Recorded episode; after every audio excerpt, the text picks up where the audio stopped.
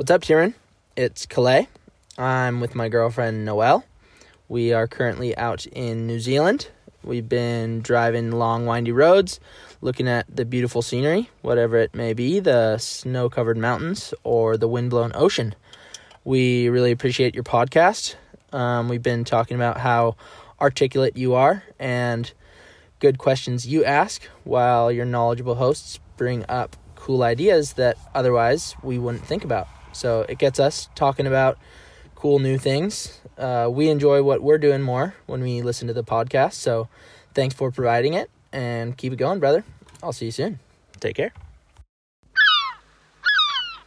Hey, Calais, great to hear from you, man. I've known Calais since he was a young lad, and uh, now he's a world traveler, talented surfer, world traveler, living the good life. I uh, may actually be hitting you up, Calais, in the months to come because I am in the very early stages of planning a trip to New Zealand. I want to do a bow hunting, surfing combo trip to New Zealand. So um, I'm going to hit you up. And if anyone here is listening from New Zealand and has some good intel, um, hit me up on Instagram. Would love to connect with you. This episode of the podcast is with David Karr. David is the co founder of Guayaki Yerba Mate, and this is a fucking great conversation. Um, if you are a business person, if you have dreams of starting a business, this is the episode for you. All too often, business is associated with the raping and pillaging of Mother Earth. And Guayaki is one of the beacons of light out there that um, really show that there is another way to do it, that you can incorporate people, profit, and planet all into your business model. And they are living it. I think that Guayaki, Patagonia, and a couple others are some of the best examples of businesses being used for good that we have out there. Um, so I won't give away any of the punchlines, but they're doing um, just some really inspiring work. And David even offers his email at the end. So if you want to reach out to him uh, and you have more questions, you can do it. I'm going to leave it there. But as always, thank you very much to everyone who donates to this podcast on Patreon. You guys are the life force of this show. So even five bucks a month really does make a difference. You can head over to my website, kyle.surf, to make a donation. And last but not least, thank you very much to Santa Cruz Medicinals for sponsoring each and every one of these podcasts. Santa Cruz Medicinals has been with this show from the very beginning through thick and thin, and they continue to support my work. So if you are even a little bit interested in trying out CBD products, go to scmedicinals.com and get some of theirs. Uh, they make potent products. They I use their um, tincture drops before I go to bed. They make me less sore. They help me go to sleep, um, and you can get ten percent off by typing in the code name Kyle10, all caps, uh, on scmedicinals.com. Support them, support the podcast. And with that, please welcome to the show my friend, David Karr. Was the only journalist in northern Nigeria. Not an adventure until you get lost in Tijuana. If you get caught inside by a giant wave, you feel really alone. I love the adventure of waking up and not knowing what will happen and that being my job. I'm standing at a desert oasis right now. A lot of tourists don't see this part about Bali. Smiles and thumbs up. Thumbs up.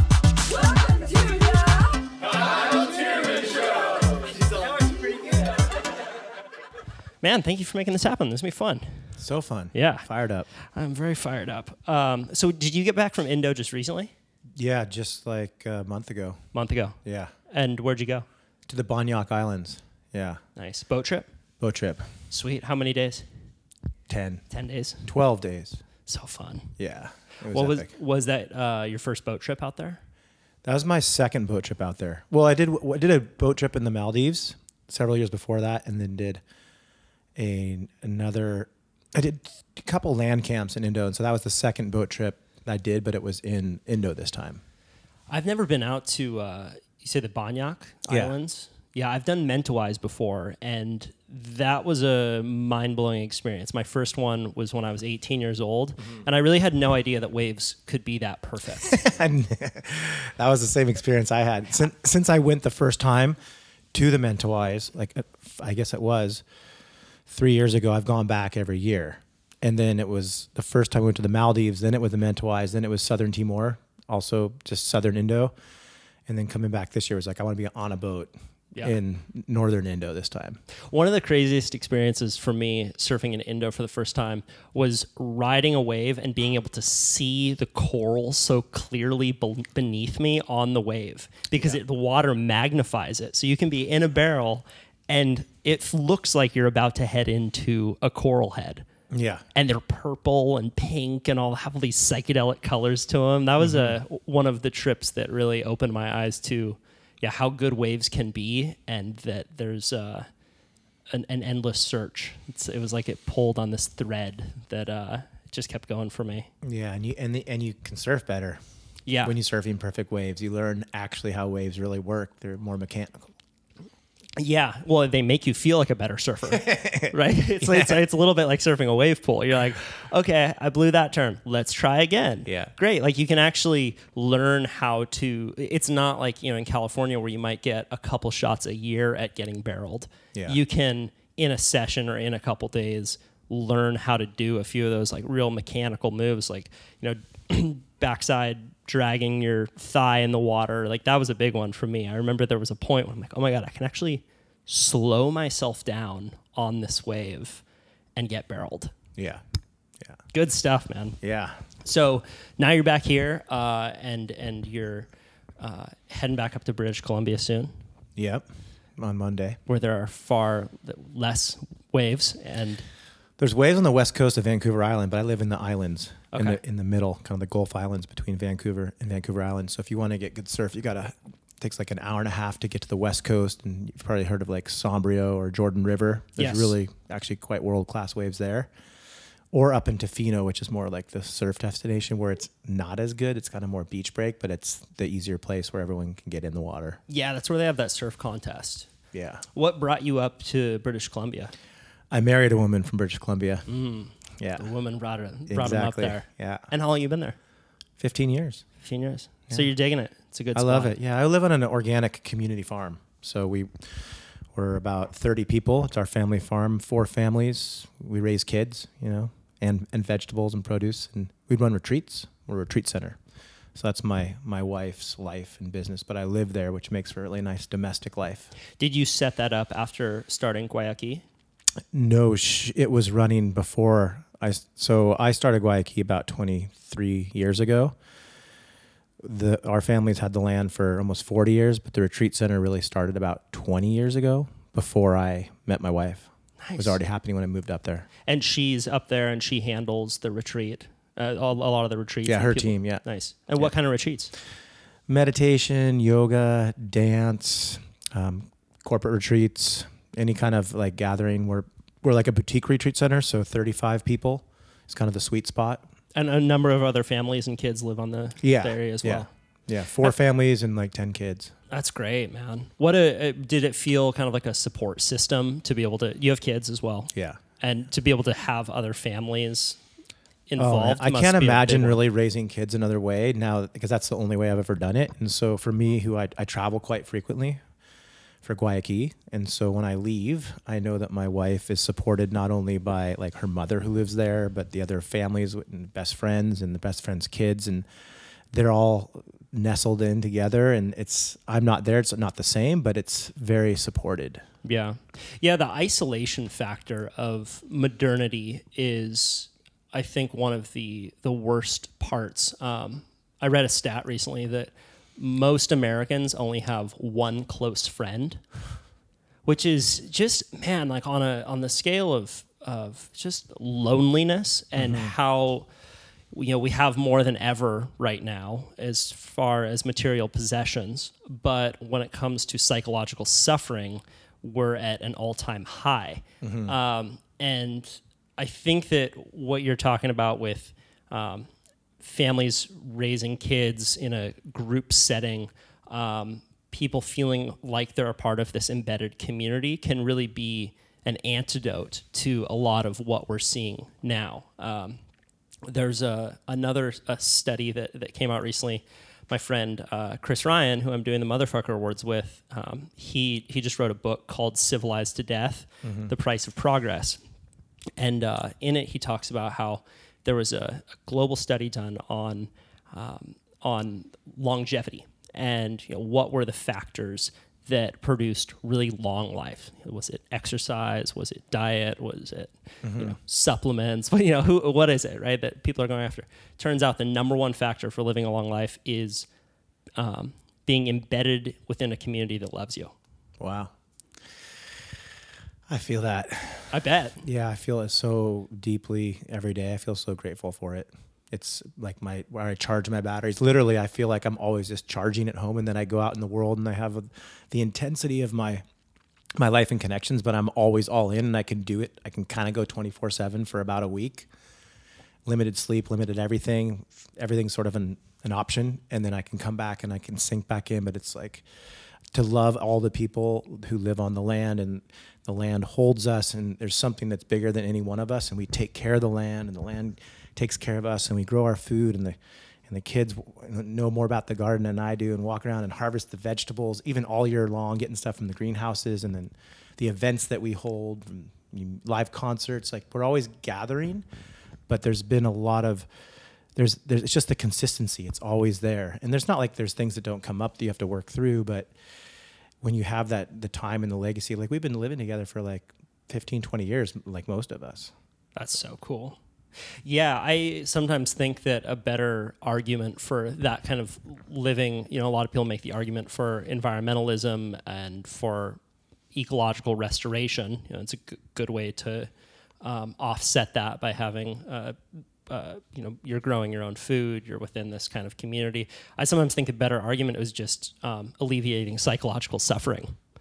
You know, it's it's like uh, similar to the argument that people make, you know, with meditation. They say, oh, if you meditate, there was a study done on long-term meditators, and they um, have better cognitive abilities. But like, even if it didn't, it's still a really good thing to do because it just makes you feel better. I think the for me the, the most obvious thing in my life because I live in these incredible bubbles of Guayaki and Stowel Lake Farm where I live, and in fact, we put out a book last year on on where we're living, mostly because we wanted to show people a model of how it works, and it's become really clear. Like I feel connected to myself, and I feel connected to place, and I feel connected to all the people I work with, but everything's bigger than just me. I'm part of a giant collaboration, whether it's my my farm life, which is run by women, which is amazing, or my Guayaki life, where it's everything's bigger than me. I'm hmm. part of this giant collaboration, this dance, but of doing something that's bigger and meaningful, and I'm connected to that. And if for me, having my personal and my professional aligned is a sense of liberation because all these things are happening, systems are crumbling, people say there's 40 or 50 harvests left you know all these dramatic things that people are hearing and trying to like cope with daily like well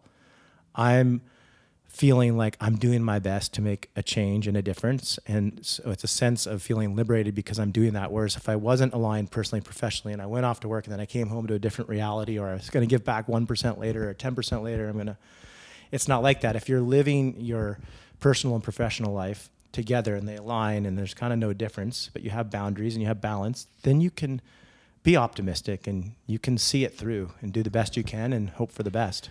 Yeah, it also makes you more powerful the less externalities you hold within your life. As you're saying, you know, there are a lot of uh, people that go, uh, you know, destroy the world on the weekdays, and then on the weekends they try and you know give back. And there's just a bit of compartmentalization. There's a lot of compartmentalization that happens um, in our world today, and um, it, it seems that Guayaki is a company that, from the very beginning, has tried to um, internalize as many. It, I, I guess the word would be just um, having the the culture of the company, the products that you make, and just how it's all grown be as cohesive as possible without having a lot of these fractures in ethics and morality along the way Yeah.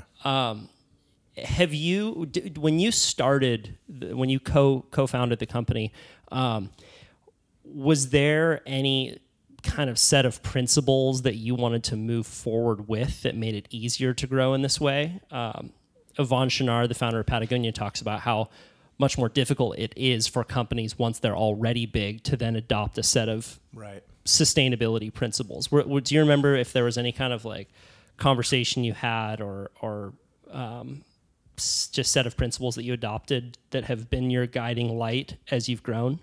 Yeah, well, uh, very early on, we we understood we wanted to be a legacy model business, like a paradigm shifting regenerative business.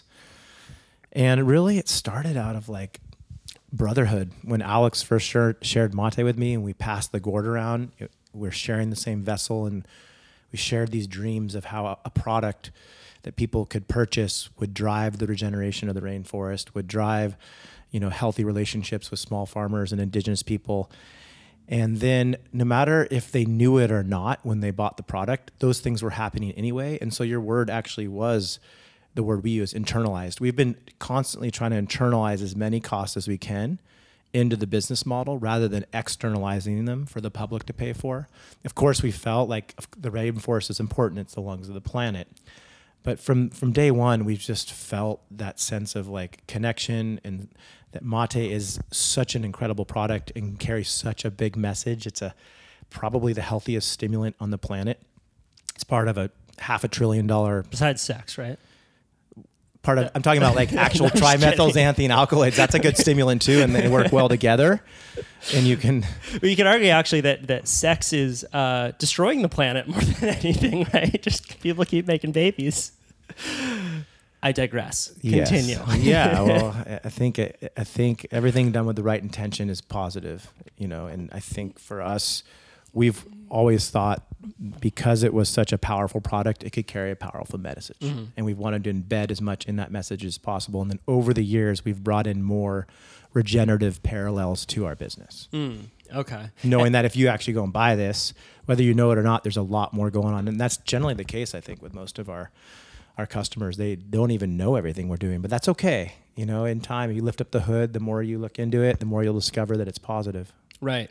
Yeah. Still water runs deep kind of philosophy, right? Yeah. Um, yeah. Well, and it's it's the opposite of most stories that are told around most products. If you pick up, uh, you know, some kind of plastic product, for example, that product also tells a story, but it's a story of uh, extraction. It's a story of pollution and health, and it's the story of wastefulness and trying to operate in a um, a linear economy on a finite planet, right? Which is f- fundamentally, if you know, if you really look at it from that view, uh, not going to last forever. So, for people who don't know, like, what are what are some of the more exciting um, aspects to your story that you're most proud of? Well, certainly, you know, our vision is that yerba mate culture will power our market-driven regeneration business model to create vibrant communities and regenerate ecosystems. So, like from the very source up from South America, working with small farmers and indigenous people to grow this product that we pay a higher wage for. So, in other words, they have a a stable annual income. That's the point. They can kind of count on it year after year, just like we'd like to have one. So you can plan. Well, now that they have that, they can start building out their communities and build out supplies. And so we're we're that economic lever that will drive the regeneration of the rainforest, the reforestation. And then once it gets up here and it's brewed, now we're distributing our own product on many electric vehicles. We, we're like GM's largest uh, electric customer. So, they're are, are, your vans uh, run electric? Uh, Not all of our vehicles are electric, but we have we have about 300 electric vehicles distributing our own product. And then the other paradigm that's really exciting is we've been hiring people out of you know the system like who have been formerly incarcerated we call them the legion of the system affected the LATSA and we have over 100 drivers who've come from that system in the last two years that we've hired and so we want to see a regenerative product that can be sta- sustainably grown year after year in the forest which is the yerba mate d- delivered by more and more electric vehicles over time as the technology evolves and bigger vans are available that are electric to use those and then hire more and more people from the LATSA to drive them. And those are just some really clear you know, regenerative paradigms that are sort of baked into our growth model. And we like to take that model everywhere we go, Fuck yeah. right? Oh man, and, and and fuck yeah to hiring incarcerated people because I think that you know we uh, talk a lot in the environmental movement, especially a lot of us white folk uh, talk about giving second chances to plastic bags, but not nearly as many to people. Um, and the the way that we've you know set up a lot of the laws in our countries, right? If you're a felon, you can no longer vote, um, and there are supremely limited hiring options for you. Yeah. You know, for some stupid decision you made when you were 18 years old. Um, so, how do you uh, hire these these folks um, who have come out of prison? Do you have a kind of a system or a, an opportunity sheet for them to actually sign up? How does that work? That's a great question because it's actually that hiring is led by a, a gentleman who's an incredible person who you can check out on YouTube. His name's James Anderson. He started the anti-recidivism coalition in Los Angeles um, with another gentleman, and actually left that organization he started to work with us to be our our lead hire. So he is the one who's in touch with that system most. He came out of the system. He broke out of it he understands what it's like to be in it and to get out of it. And I've heard his personal story, and you're just like, wow, you are clearly a switched on, amazing individual. And now you're empowered to go hire more of these people. And there's a process. Obviously, we don't want to hire someone who is in for drunk driving if they're driving vehicles or some kind of sexual offense. But a lot of people are in prison for very unjust reasons.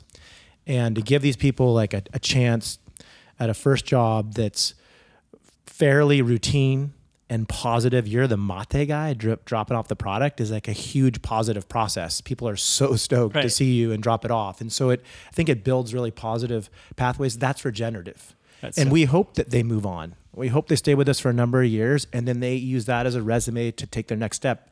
And we'll bring more and more people out of it. And we can do this everywhere in the world. Hell yeah. And the United States is so far behind a lot of other countries that really do try and keep the recidivism rate as low as possible and they know that by doing that to to do that you you know embed people who have committed crimes in new communities teach them new skills so that they can learn to um, so they feel better about themselves and then want to move forward i think that that's um We're really great at putting people in jail and keeping them there. And if they get out, we're great at putting them back. And we're great at making them work for zero dollars in some states to do like corporate labor and then like for almost nothing in other states. It's slave labor. It pays for a lot of products that you show up and purchase in, you know, Walmart or whatever. Yeah, have you ever seen a documentary called The Thirteenth? It's No. really good. You should check it out on um, HBO or Netflix. It's all about the Thirteenth Amendment and the history of prison labor in our country.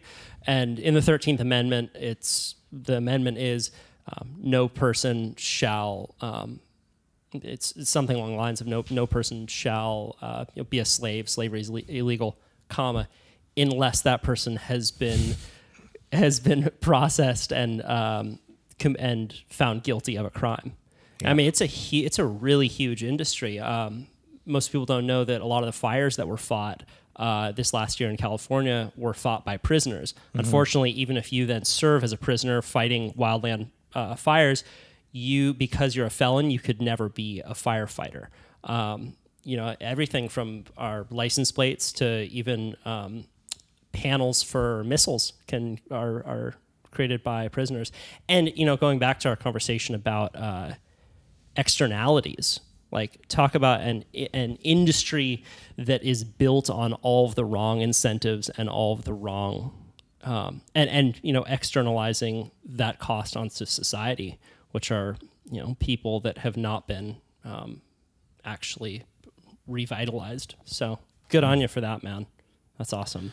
Yeah, it's it's a lot to take on, and it's not easy. We've never veered away from complex situations, but it feels deeply meaningful, and it feels like another way to be regenerative in our own communities. Say where we distribute our product hmm. with the Yerba Mate Co., which is our distribution company, and be doing something on that level in say the United States, and not just regenerating say rainforest or regenerating the culture with indigenous peoples. There's a lot of thi- there's a lot of layers to regeneration, and it's just something that's we're really excited about. Why the Amazon? Well, yerba mate is native to the subtropical rainforest, which is just below the Amazon, where all the fingers come down, where Paraguay, Argentina, and Brazil all cave in and create that seventh wonder of the world type of place called called uh, Iguazu Falls. That's the rainforest that yerba mate grows in, and about 95% of it's been cut down. And long ago, when I first met Alex, it was shared with me that they determined that it was one of the top five um, priority sites for conservation, bio, biodiversity and conservation in the world because of the amount of flora and fauna in that area. And so there's these little, you know, islands of rainforest left that, that are incredibly biodiverse. And so, it, as luck would have it, or as fate would have it, in that forest, what yerba mate grew native. So now we're able to use yerba mate as a vehicle to pay for the reforestation of those areas because we set up nurseries and then we plant the nurseries in the tree and then the forest comes back if you leave it alone. The birds start coming along they eat fruit they drop seeds more trees are growing. And so if we lay off of mother nature she does recover and regenerate as long as more people don't come in and cut it down and burn it. And and the main reason why one of the main reasons that it's really important that we're doing is we because we're working with the people there, the small farmers and the indigenous people, they're actually working the land. They're there. And they're it's not just land that's been abandoned. And and so that way it keeps the poachers away and the illegal loggers. So you need to have agricultural activity taking place. Right. The Amazon has been in the news more than ever right now. Um, why is the forest being cut down? Why is 95% of it already vanished? Well, in southern Amazon, where we are down in the Atlantic forest, that was sort of the first wave of people coming in, kind of like when I was born in 71. In the 70s, kind of that's when it all started. When I was born in 1971, about three quarters or more, if you look at the maps of that rainforest, was there. So in my lifetime, about 75% of this rainforest has been cut down, which is crazy. And that's where we are. Above us is the Amazon, and about 50% of it's left, and it's the biggest forest left. So where we're working, it already happened, and now people are like understanding, like, wow, we need it back. Our climate's changing, and even the area, because even locally, when the forest isn't there, it doesn't suck the water and it doesn't rain as much. So there, there's a lot of regenerative activity taking place in the areas where we are, and and they get it and they want it. In the Amazon, the, it's shifted. That they're accepting, they're getting a lot of the pressure. So people are, you know, burning now because of you know their the politics with Bolsonaro being in Brazil, and you know same thing even in Paraguay they're burning because um, marijuana is illegal in Paraguay, but it you know they they're cutting down forests and they kind of turn a blind eye. They plant marijuana, they sell it to Argentina and Brazil, and so that's where legalization would be huge because then that would stop. It's just resources, you know, and and people are on the fringe. And when you have a lot of the the land, when it gets deforested, you see like the Cargills of the world. You see their like it's, such it's such a trip, man. The first time I went there, and Stephen, even now today, you just don't feel like it could be the situation, but it is. It feels like it's the armpit of the world.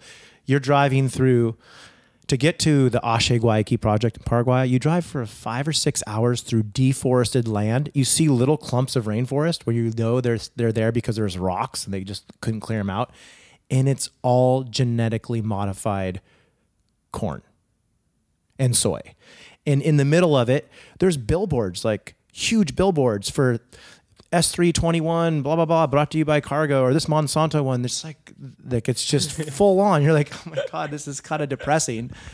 But for hours. And they're still selling everyone on this on this program.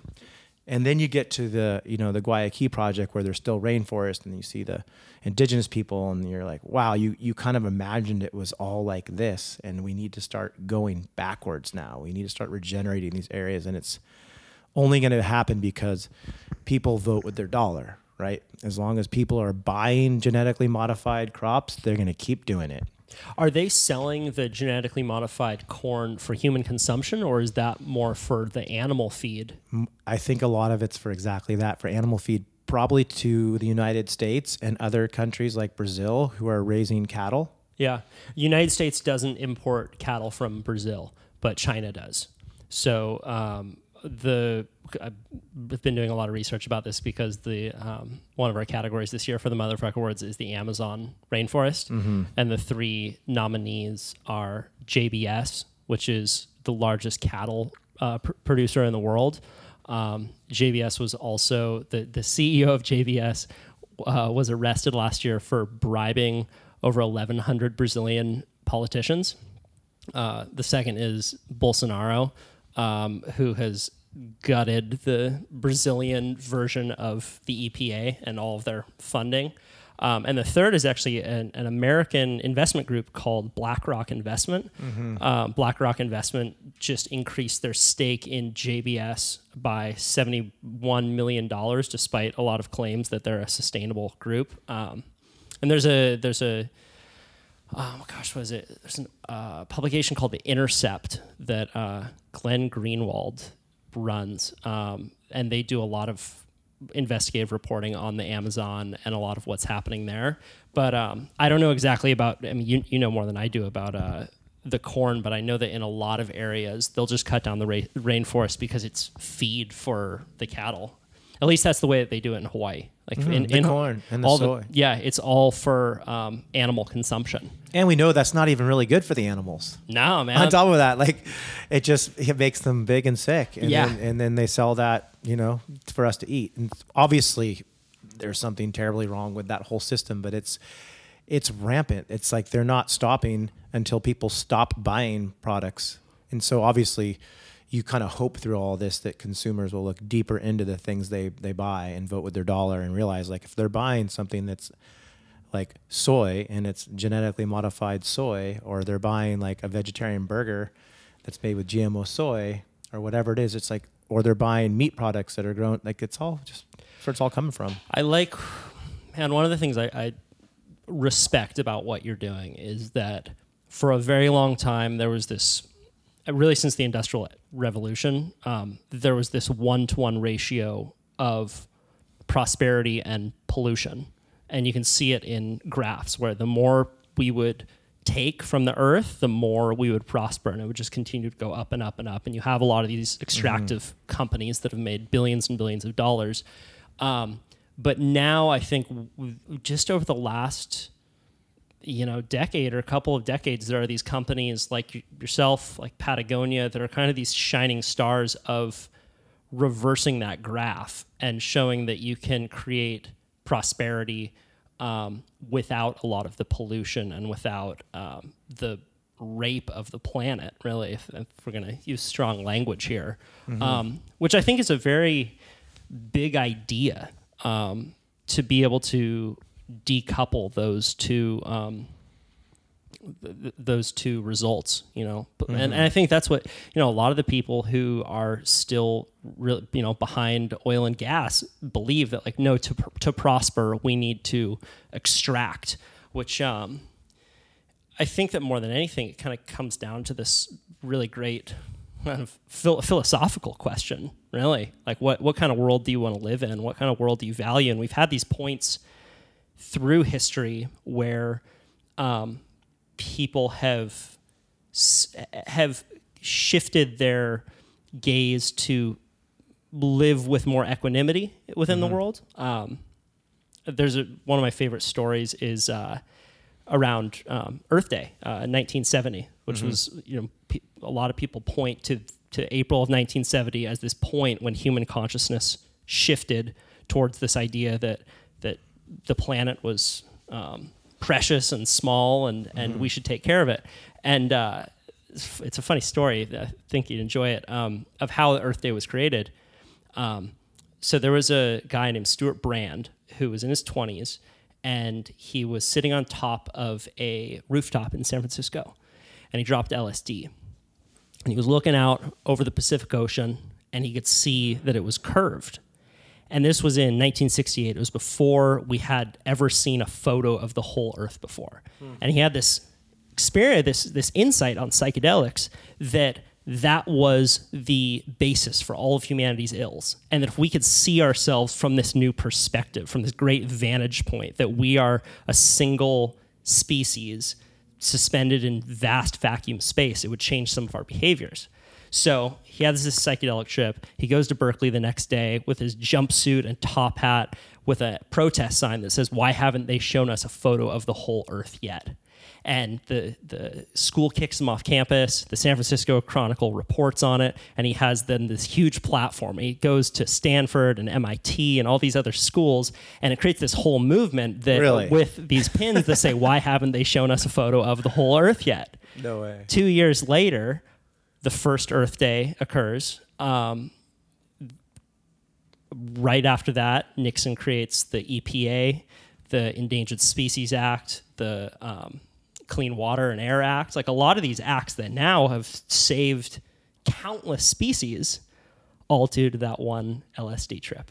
shows you one person can make a big difference. Sure can, and and uh, I I think especially when you believe it, you know. Um, and I so and I do think that there's um, a lot of people don't really like to talk about it, but there is um, a very close connection between the psychedelic movement and the environmental movement, and I think that a lot of those insights are born from um, fungus and from you know a lot of from ayahuasca down in in the Amazonian rainforest where people are going down and they're having these kinds of insights and um, kind of redirecting behavior in a big way. Yeah, I mean, for psychedelics, to me, seem like something that, for me, it's always been like like a filter crusher or mm. like breaking down dogmas because we were raised and we're systematically being programmed by either our parents or our social groups, and then we become who we are. And we have all these patterns, whether they're neurochemical or physical. We just we think certain ways, and those are like our dogmas, or like I said, just the way our our patterns. And so I think people's use of psychedelics helps them like crush those filters and see things through fresh eyes and understand again the connections that we have either with each other or something greater than ourselves. And I think when people have a connection to something greater than themselves, like the cosmos, or their soul is like connected to someone else's soul. And that could just be as simple as falling in love with someone, and you're like, wow, we're bigger now that it's the two of us. Or having a child, and like you could have almost like a psychedelic experience, and having a child is like, oh my god, I've like created life. Dude, I'm sure, right? Right? Like So seeing that- a little you come out of a vagina. what? There's not much more psychedelic. And if you're not that. doing that and you're using Yeah. psychedelics to like you know increase your consciousness or break down these filters i think a lot of the the change that we've seen taking place in the in the recent decades is because of it and i think that's why there's a big movement around it because there is so much media programming more than ever. I mean there was a television that was black and white at one point not too long ago and now we are constantly fed to the point where we'll have ai coming in our ear or something. So there are there is a need for us to have ways to connect to something that to the whole to the to the greater cosmos.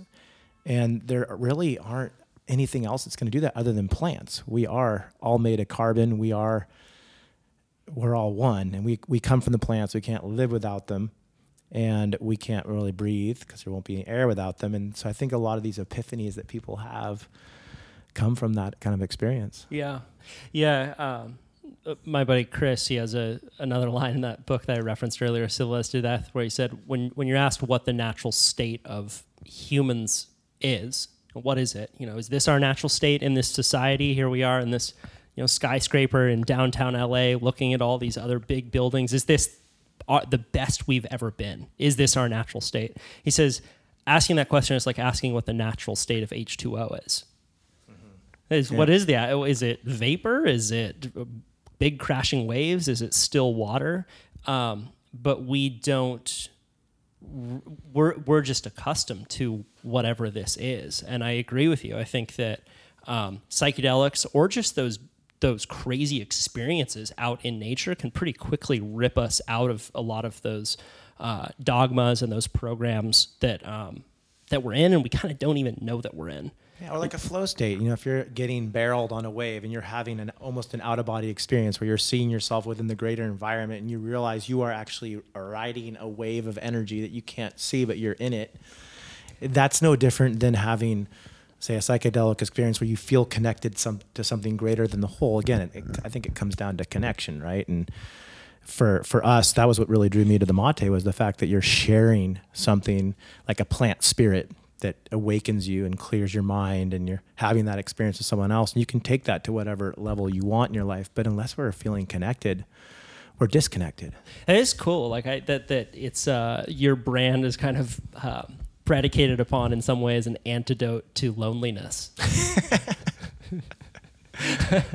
right? I mean, it's good. That's it's the whole idea of like sitting around with your friends, sharing something. Like what? It, we didn't make it up i mean it's been shared that way for hundreds of years it just drawn i was drawn to it because you know i was that person i, I first met alex when i got back from europe i the day i was going to business school and in my third year the day that i learned in business class and finance class there was no social or environmental costs in our gross domestic product I walked out of class, went down to the foreign language department, and said, "Where can I go? I'm leaving this state. I'm leaving this country." I, my world came crushing down. I was 22. I'm like, I can't do this anymore. This, Wait, there's no future here. Say that again. So you were in a business school, you were in a class, and, and what was the insight that you had? Just that there was no, like the finance teacher was saying, there's no in our current gross domestic product how we calculate how much our whole country makes and versus other countries, and this is what's driving finances and et cetera. You know how it goes.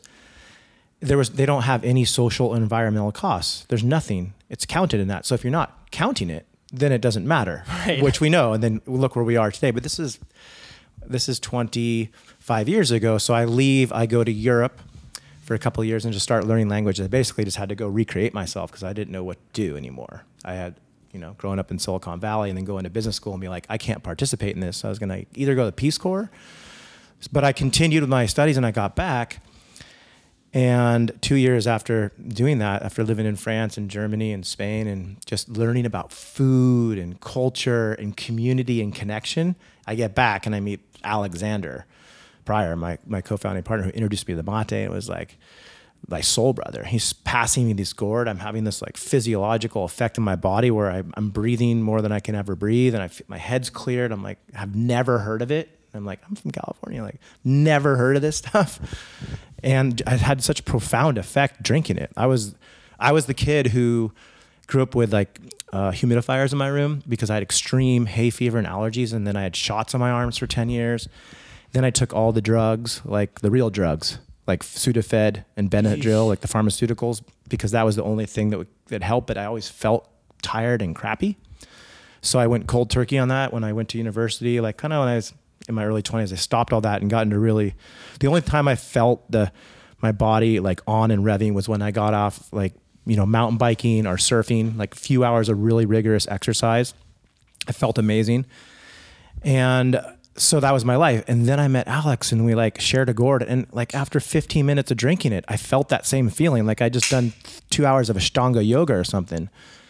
And I was like, what is this stuff? And then he starts telling me these stories about this powerful rejuvenator from the rainforest that's known as el oro verde de los indios, like the green gold of the, of the Indians. And like the most, you know, there's all these legends around it. And anyway, I was experiencing it myself. And then how this product came from the rainforest and how it could be used to restore rainforest. And it was like revered by the indigenous people. And so my, of course, I just started, I, I, I never stopped thinking about it. And here we are today Did you did it help you with your allergies? every time I drank it. It helped my hay fever. It didn't make it completely go away, but I experienced so much relief drinking it. And I was just like, I was, and I, and I was told I was allergic to everything green. Like I did the prick test where they prick you 50 times in the back, and that was what it showed. And here I am staring into this like green soup of leaves with a bombilla stuck in the middle of the gourd, and like I would get extreme relief from it. So that was like another thing, me just losing faith in like the military industrial complex, the pharmaceutical drug system, like everything kept on crashing for me. And so, like I said, I just wanted to create something that I believed in, going on something that actually worked. And now I'm like, then it, it all those layers just go from there. Like, wait, I'm drinking this medicine from the forest that's helping me, yet we're like killing the forest, we're raping the forest. But the forest has like the medicine we need, and there's like a lot of metaphors Oh yeah. in all of that that we can go into, but it's pretty obvious. Not only that, but then once you start a company like Guayaki, all these cool people start to emerge. right? So you like become this beacon for other rad people who have become disenchanted by the system. Right. Right. So then all of a sudden you're like, well, I have better friends too. How great. Yeah. Well, the people that I brought into my life has been like my tribe and my life, and forever grateful. But it, it's actually been the mate. The spirit of the mate is that, and that's why it has been. That's why it's known as the symbol of hospitality and friendship. You share it. You have this connection. You're drinking this this plant spirit, and everyone has more or less a similar experience. They describe it as different than coffee. Why is it different? It's just different. It's a different experience. It doesn't have the acids and the oil. It's not black.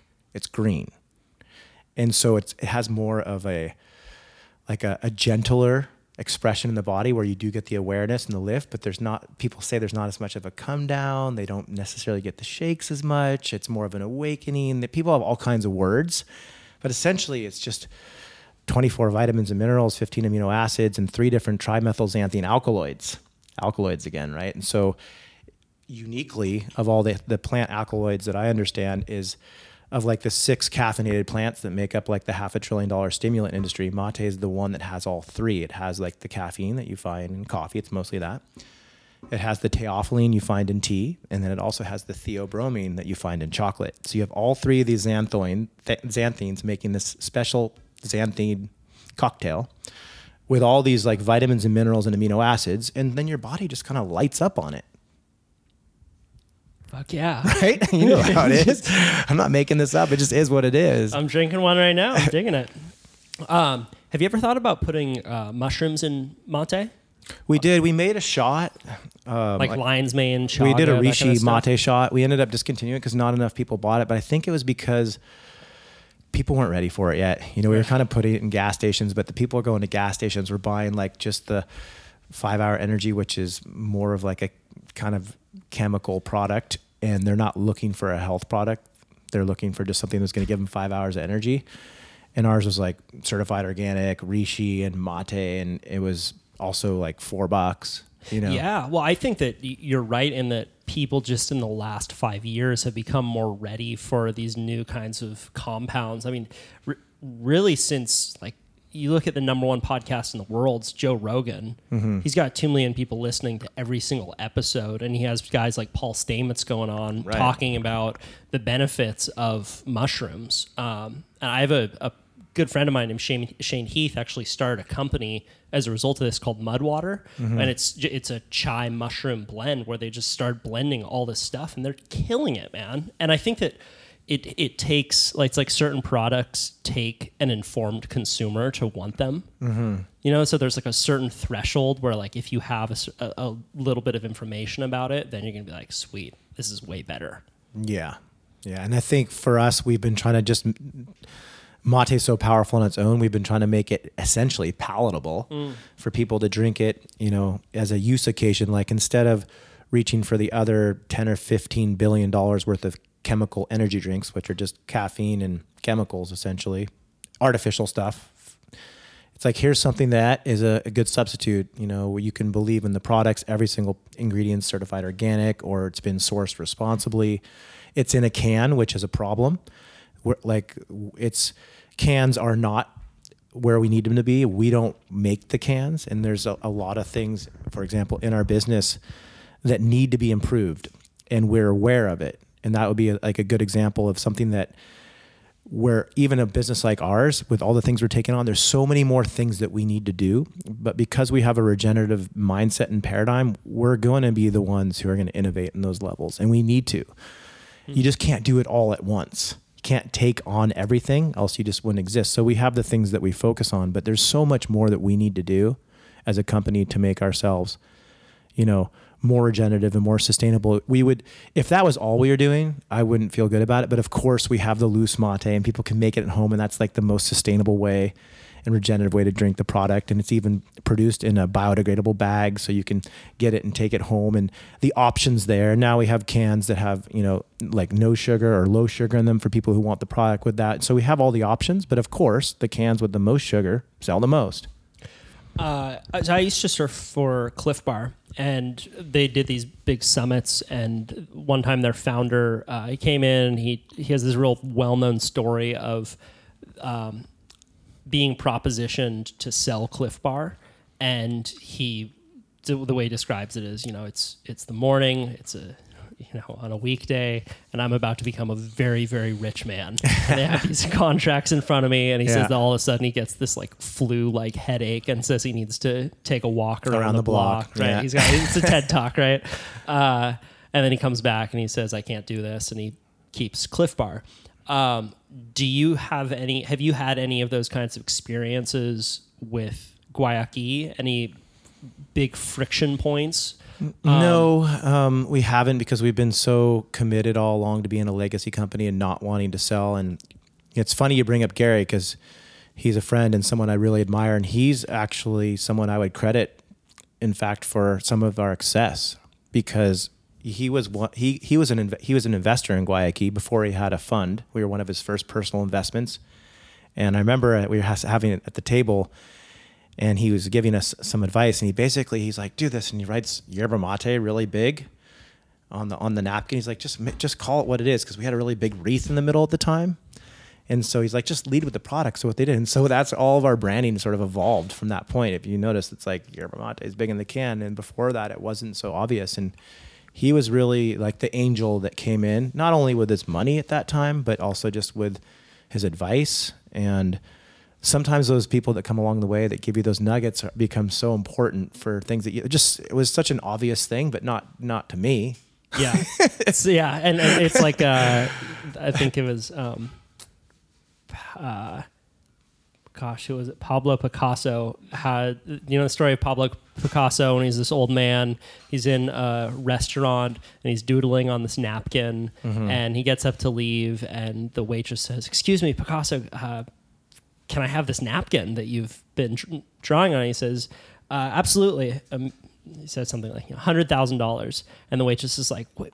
What are you talking about? It took you three minutes to doodle on that. He goes, No, it took me an entire lifetime to doodle on this. yeah So you have people like Gary, right, that just give you these little pieces of profundity that completely change the direction. But you know, it, it took them three minutes to give you advice. and he stayed the course you know he, he stayed private he had those moments in time and and so it was it was great to great to have that support Um, do, have you guys been committed from the beginning to always staying private, or do you have a, a yeah we just early on we were like this is what we want to do for our whole life and it would i can't it would be a sad day if we ever had to go public or sell it why for people who don't understand? just because we have have there's so many relationships and connections and life is so beautiful and rich with Guayaki and it's a tool for us to make so much change we can leverage i mean if you think about it if we're partnering with farmers at source and regenerating rainforests and regenerating communities and then we're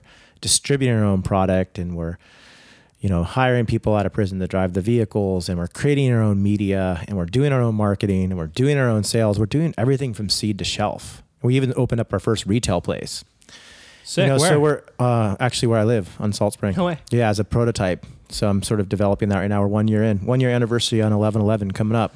But we're because we're so broad in all the things we're doing. There's a lot. There's a lot we can do within the umbrella of of Guayaki. Why would you ever want to see that move on when it's been such a vehicle for change? and why couldn't you do that if you were a publicly traded company?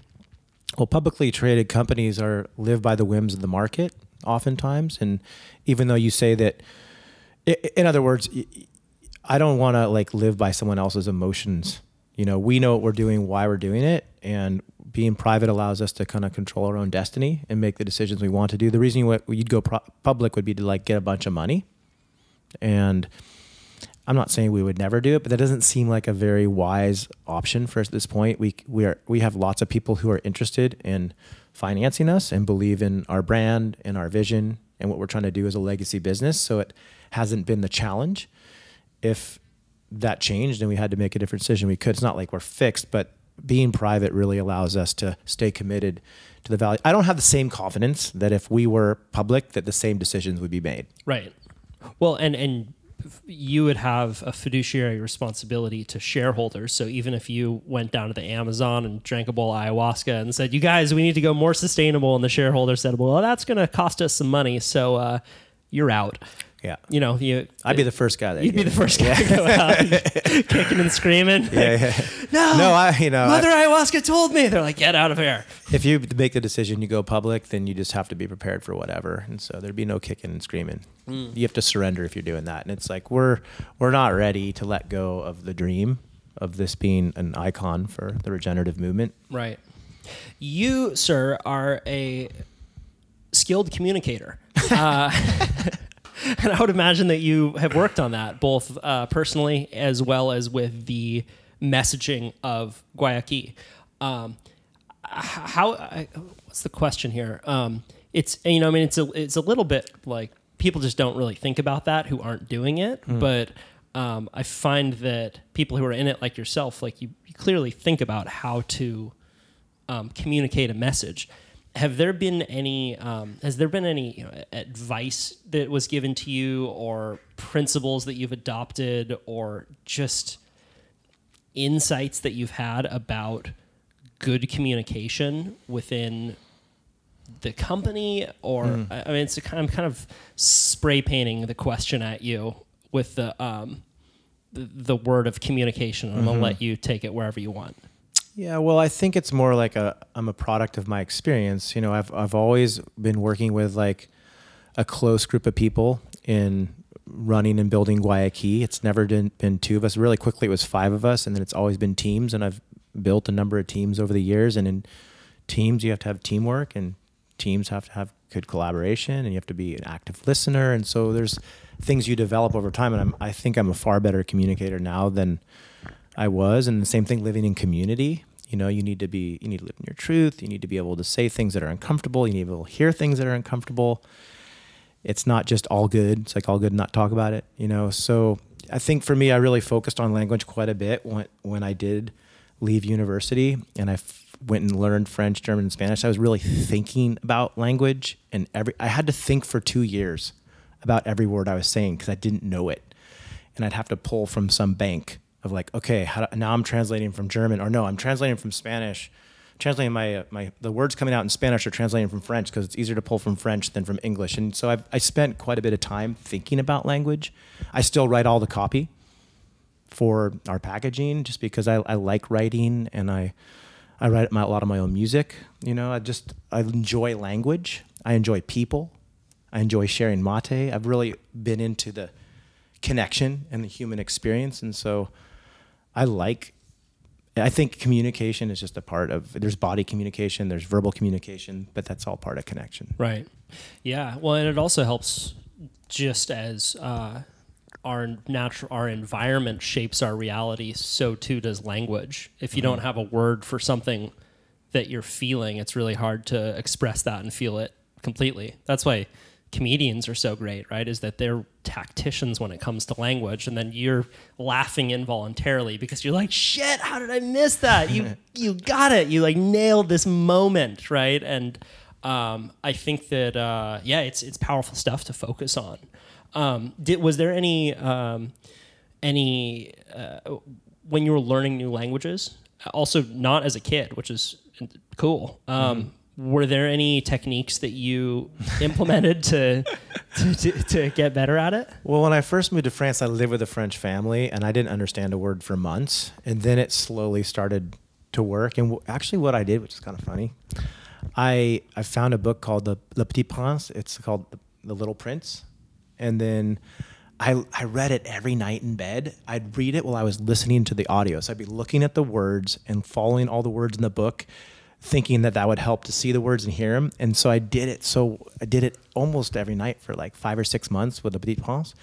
And I did the same thing with Der kleine Prinz in German, and then I did it with El Principito in Spanish. And it's because I knew the book. I caught It's the same book. same book, and it was like a kid's book, so I could talk like a sixth grader or something, or whatever level. Because you know I'm not fluent you know, I can't. I'm not. I've let go of German because when I was in Germany, man, everyone spoke such perfect German, and it was a really hard language to learn. So I, I don't even claim to speak it. I, I understand it and stuff, but I've held on to Spanish because I use it professionally, and like a lot of my friends speak Spanish, and I, I love the Spanish language. But it was that was my that was what I did.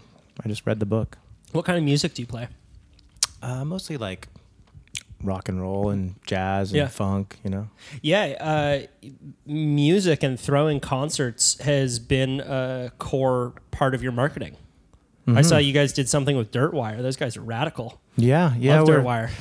you know, because we started out going to natural food stores and, and the very first festivals. And the first festival we went to was called the Trinity Tribal Stomp up in like Weaverville in Northern California. There weren't festivals. We I was in my VW bus with my brother because he and I went north and Don Miguel went south, and we were just it was that it was that 1996 seven and end up at a festival with like a few hundred people and someone's brewing up Jun. Funny enough, like now it's just coming to the market. You see it. What is Jun? It's like a kind of like a kombucha, but it's made with honey Okay. rather than sugar. And you know, I was talking. We're serving mate. We're down. We're bouncing around doing capoeira because my brother and I used to play capoeira and dance together. and drinking mate, and everyone's looking over, at it, kind of like weirdos. Like, who are these? We're clearly not hippies, but we're kind of at a hippie festival. And uh, it was a it was kind of a new experience for me too. Like, I didn't grow up in that environment. All my parents aren't hippies. I grew up in Saratoga, and but they all were into it. They're and they're coming over and they're telling us all these things about this product, like chakras and third eyes and heart opening. Or like, whoa, this is cool. Like p- people literally walked there for miles. Like it was like I this doesn't even exist anymore. Right. And then it was like all the health and harmony days of Northern California and reggae and the river. And those are that's where we existed because all we had was loose mate or pack and gorge, and people were like into drinking mate because they're often really high at these events, and mate brought them clarity of mind. So we were like the, the truth serum that kind of came in. People were like, "I need mate, man. I'm so high." You're like, "Here, have some mate." They just keep on drinking, and they'd always come back, and they knew they could rely on us to help them to get clear. Like, get clear, you know. Was the You guys are like What- the Zendo at Burning Man. you know the Zendo. So if people Yeah. are having a, a trip that's a little too intense for them, they go to the Zendo, and it's Yeah. this really cool uh, area where they we have, camp next to them. Yeah, That's so cool. The- the yeah. people Psychedelic who- rescue. Yeah, help Yeah. help people through their trips. Got to have some mate gourds there. Yeah, we time. served 60 kegs of nitro mate at Burning Man for the last number of years. Wow. We brew it up and have it on tap in that camp. So people can, you know, they can get showered off at the foam dome or they could drink nitro mate or they, if people are having a hard time, you send them over there to Um, Zendo. Uh, There's uh, you'll you'll appreciate this. So in the in the '60s, um, there were a lot of people that were going into hospitals for having bad psychedelic trips. They're Yeah. difficult, and um, there was a guy. Gosh, who was don't.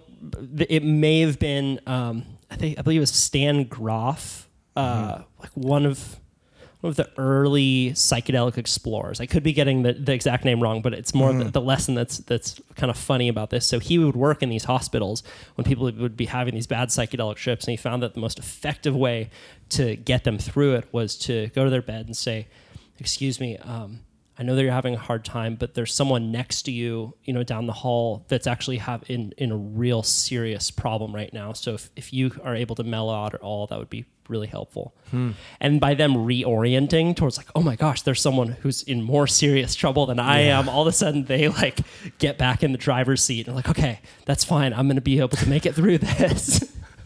we like, as soon as you get them out of the victim mindset, they're like, oh, it's okay. From victim to compassion. Right. Exactly.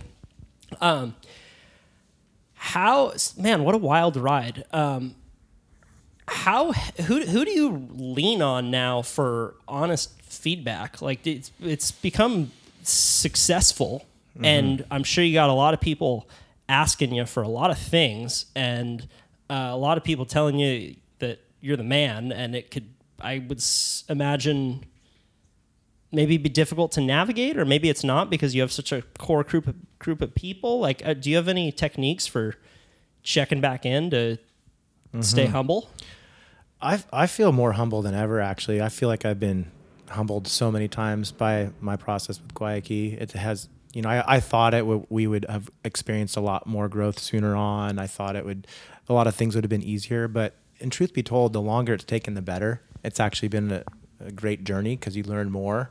Mm. And we've never had like J type growth. It's always been steady growth. So it's been slow and steady and just a lot of, you know, you like if you really truly respect and love the people around you and you really you want to see people thrive and come into especially in, in building teams, you want to see people in the right seat in the bus doing the right thing. And I have a I mean I have a lot of people who are really honest with me all the time and it's great. I you know, I for me I'm always I guess more than ever focused on being grateful for everything I have. I really do feel grateful more and more every day because it, it's not about any one thing. I like have my health and I have so many blessings that I live with and so many things come my way and things have become quite effortless in so many ways.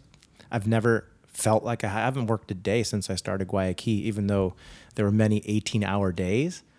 Energy, I've always been able to access energy and and because of the passion I have for what we're doing. So I- feel I think it's the grat the practice of gratitude probably more than anything. And I know that I I kind of the older I get, the feel the more I feel like I don't know anything. And it's like these things have happened. I guess more. I guess as I've the longer it's gone on, the, I think the less I actually hit my own head against the wall and create problems for myself. So I'm better at like not creating problems for myself, and so it also feels easier mm. that way too. Are you naturally hard on yourself? No, I'm not hard on myself, but I'm probably I'm a probably naturally a risk taker or spontaneous and will just try things and do things and and then they you know I create work you know for myself and then I've stopped I'm like more and I guess the words that I find myself using for myself and for others is more like allowing like allow things to happen rather than try to push them and force them to happen so I'm more in the a phase with Guayaki of like allowing the things that I feel are aligned and that I resonate with and then having a lot more inquiry and questions around the things that, that I don't feel aligned with that I resonate with. Hmm. What kind of questions? Like if I don't feel like something's the right path for something that we're doing, I would ask more questions around it. Like, and like, let's talk through this some more because it doesn't feel right or it feels uncertain or is this really what we should be doing? Do you have an example? Not anything specific, Right. but there's just always stuff, you know, that comes up. Not on the, on the big stuff, but it's like we're so all in on what we're doing. But you, there's always a, a so many ways that you can go about. Say, for myself, I you know I run the brand. Is there? There's so many different ways we could like market ourselves, and we've never done anything traditional, and so I've always relied on like the baseline of connecting. Are are they activities where we're doing allowing us to co- connect deeper with people, and are we sharing our product? And so things that deviate from that, I do feel like a little bit uneasy. I'm not traditional. I've never done that. We've never had a, a big budget where we've done anything around like traditional advertising and radio, mag, nothing. And so that's not really my comfort zone. So if that was ever to be presented, I have a lot of questions and big agencies. I don't know any of that. Right. We've just shared mate. People are like, "This is the way to go." The market's saying it. Yeah, and so we're, we're more rely on our fans to share the vibe and to share our our product with the tribe, and we're really trying to empower people to share the product. And so that would be an example of if it's connecting and serving, like the cebador, we consider ourselves cebadores. If we're connecting and serving, I'm there, I'm in, and that feels good. Yeah, you mentioned gratitude, and I think that that's something that people can skip over pretty quickly because they're like, "Oh yeah, that sounds like some cool hippie bullshit." But No way. dude, the profundity of taking 10 minutes and thinking about um, not I, I found that so i'll just speak personally. I use an app um, called waking up with sam harris. It's a meditation app. And he has this meditation where you think about someone um, it could be s- just neutral person someone who works down at the local bakery or you know a person you see could be a close friend could be a family member and you actually picture them getting everything that they want in life. And you picture them radiantly happy. And you realize that you actually want that person to be happy. And mm-hmm. you let that feeling pass through you. Yeah. and then you take that intention and you switch it around to yourself. And you realize that the act of meditating the act of being grateful is in and of itself an act of wanting yourself to be happy. And dude taking 10 minutes doing this for me has been one of the most impactful decisions of my life. It like really does make the the, the difference between me kind of hating myself and me loving myself. Hmm. Like that big, which then as you say, like we, we've talked about this in the past, but like those little decisions that can be these Archimedes levers for massive changes to happen. Um, I feel really the same happen. way. You know, I, I've I, this has been pretty recent for me in the last two or three years. I I don't always have time to do a practice, but I, I usually have time just to do my asanas. I do all my own practice. I've I've practiced yoga off and on for 30 years, but I've on like days today, I, I did about 20 minutes of some positions that I have my, my little routine that I do. But at the end, I always take five minutes to run through my gratitude. And this is the part that's new for me. And I, I feel a shift from it. It's kind of, I don't even need to talk about it, but I basically run through everyone on the farm that I live with. So that's about 30 people. And then in my community, you know, the Mateata retail place or my band. And then I run through everyone I work with at Guayaki and it ends up being like 50 to 75 people that it just to like, I picture that, you know, who they are, I picture them and takes five minutes kind of to get through that visualization. And I also, then I think where I am on the land and like whether it's the sunshine or if it's the rain or just the elements around me. And then I close my, my practice with that. And it, it shifts my, reality in some undescribable way for the day. I know I guess it's more like I notice the days that I don't do it right? Yeah. and I notice the days that I do. I did it today and it's just like it it brings in a little extra sparkle because I'm just visualizing it and bringing it into my consciousness straight up. Just like it's in my consciousness for the day and I take it into my heart and then in, and into my chakras and then it's closed. And I'm fine with that. That's enough. If I do that, I feel like I'm honoring the people in my life who have brought me so many blessings.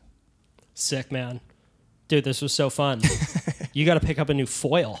I got a new foil and picking up a foil in a half an hour. That's yeah. radical.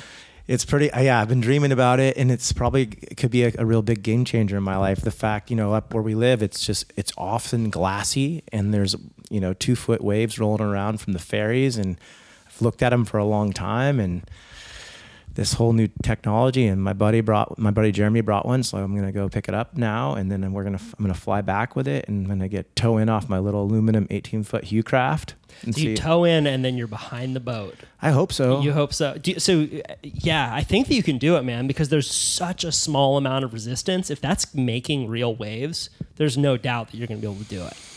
It's just it's just going to be a matter of your quads and how long those things can. that part will sustain. work. It's more like it, I- I believe it's just literally, you know, towing into these waves. And if it'll work, if the physics all work out, they're on the hour all the time. Yeah, And I've I just can't believe that this might be a reality. it's such a different feeling though because you're. It's a little bit like um, dropping into a half pipe and then going up the other side. That's the that's the way that I would describe it. It's less toe and heel movement, like you're like on a surfboard, and more like you're pushing down and you're gyrating a little bit, and then you move Right. up again, then you're gyrating down again. But the um, I mean, the invention of the foil is really insane. I mean, it's the same. It's using the same physics as taking off in an airplane. If you're looking out the window and you're on a runway going out, the the foil of the airplane wing is just sucking more air below beneath it Right. than on top of it, which allows you to get lift, which is the same um, same physics of a foil. You just need to be going about two miles an hour. There was I, a, I went online and I saw the, these videos, these guys in New Zealand, I think it was, foiling these cargo waves, and our boats are the same size or bigger. Yeah. And it's actually um, now I'm actually kind of excited to put on the thick wetsuit too. I don't mind having a little extra protection too. Totally, So it kind of goes with the cold water, and Yeah. it's yeah. Just make sure you put the foil on right. The, ev- everyone who have gotten injuries, because you you know, there's a couple times when you'll fall and it'll seem like the thing's a battle accident's going to take you off, Yeah. but it actually goes in a different direction usually. But s- some of the people who have I know who have had injuries, they put the foil on upside down on accident. And then it flips it over, and I know one dude who has a huge scar on his head now because he did did it wrong. I'll take some time to get it right. Yeah. for sure. I mean, it's we'll see how it goes. It's pretty exciting. That thought of it even being a reality. I'm not letting myself get too excited yet. No, it's going to be sick. I, I wrote an article for this magazine that I, I write for, for called Santa Cruz Waves on foiling. And um, th- there was a, an America's Cup um, sailing race Mm-hmm. where people would do, um, gosh, what kind of sailboats? Or like the real fast uh, boats. Like the cats. the cats, yeah. and and the one year a team put on a foil and it doubled their speed, yeah, racing speed, because Oh, there's yeah. no friction. yeah. There's no friction. I know.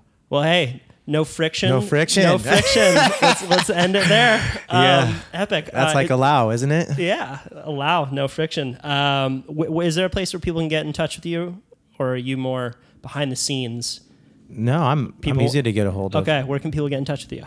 Um, I'm just David at guayaki.com. David at guayaki.com. Okay, Yeah. and on social media, are you there at all? No. Good for you. oh, well done. And uh, any upcoming events or anything that people should should check out that you know of? You know, you can find all that on on guayaki.com Yeah. on our website. There's there's always things happening, you know, and on Instagram, you know, we have Guayaki's Instagram, we have our Ambassador Instagram, which is one that's run by students, and then we have our Come to Life Music Instagram, which is everything we're doing with our deeper storytelling around the regenerative news. So there's a lot of different filters and channels into the brand. Sick, man. That was so fun. Thank you very much. Thank you, brother. That's our show, everybody. Thanks for listening, and thank you so much to Santa Cruz Medicinals for sponsoring these podcasts. Thank you to all of you who donate on Patreon, even just five bucks, ten bucks, twenty bucks, whatever you can spare. It really does make a difference. And if you can't, just go out there, be a good person, enjoy the natural world, uh, and I will leave you with this quote. I just um, watched a documentary called Requiem for an American Dream by it's a Noam Chomsky documentary. Check it out. It's on YouTube and there's a quote in there that stuck with me. And here it is. What matters are the countless small deeds of unknown people that lay the basis for the significant events in history. And that is a quote by Howard Zinn. So, countless small deeds, everyone. Get out there and do yours. Enjoy your day. I'll see you later.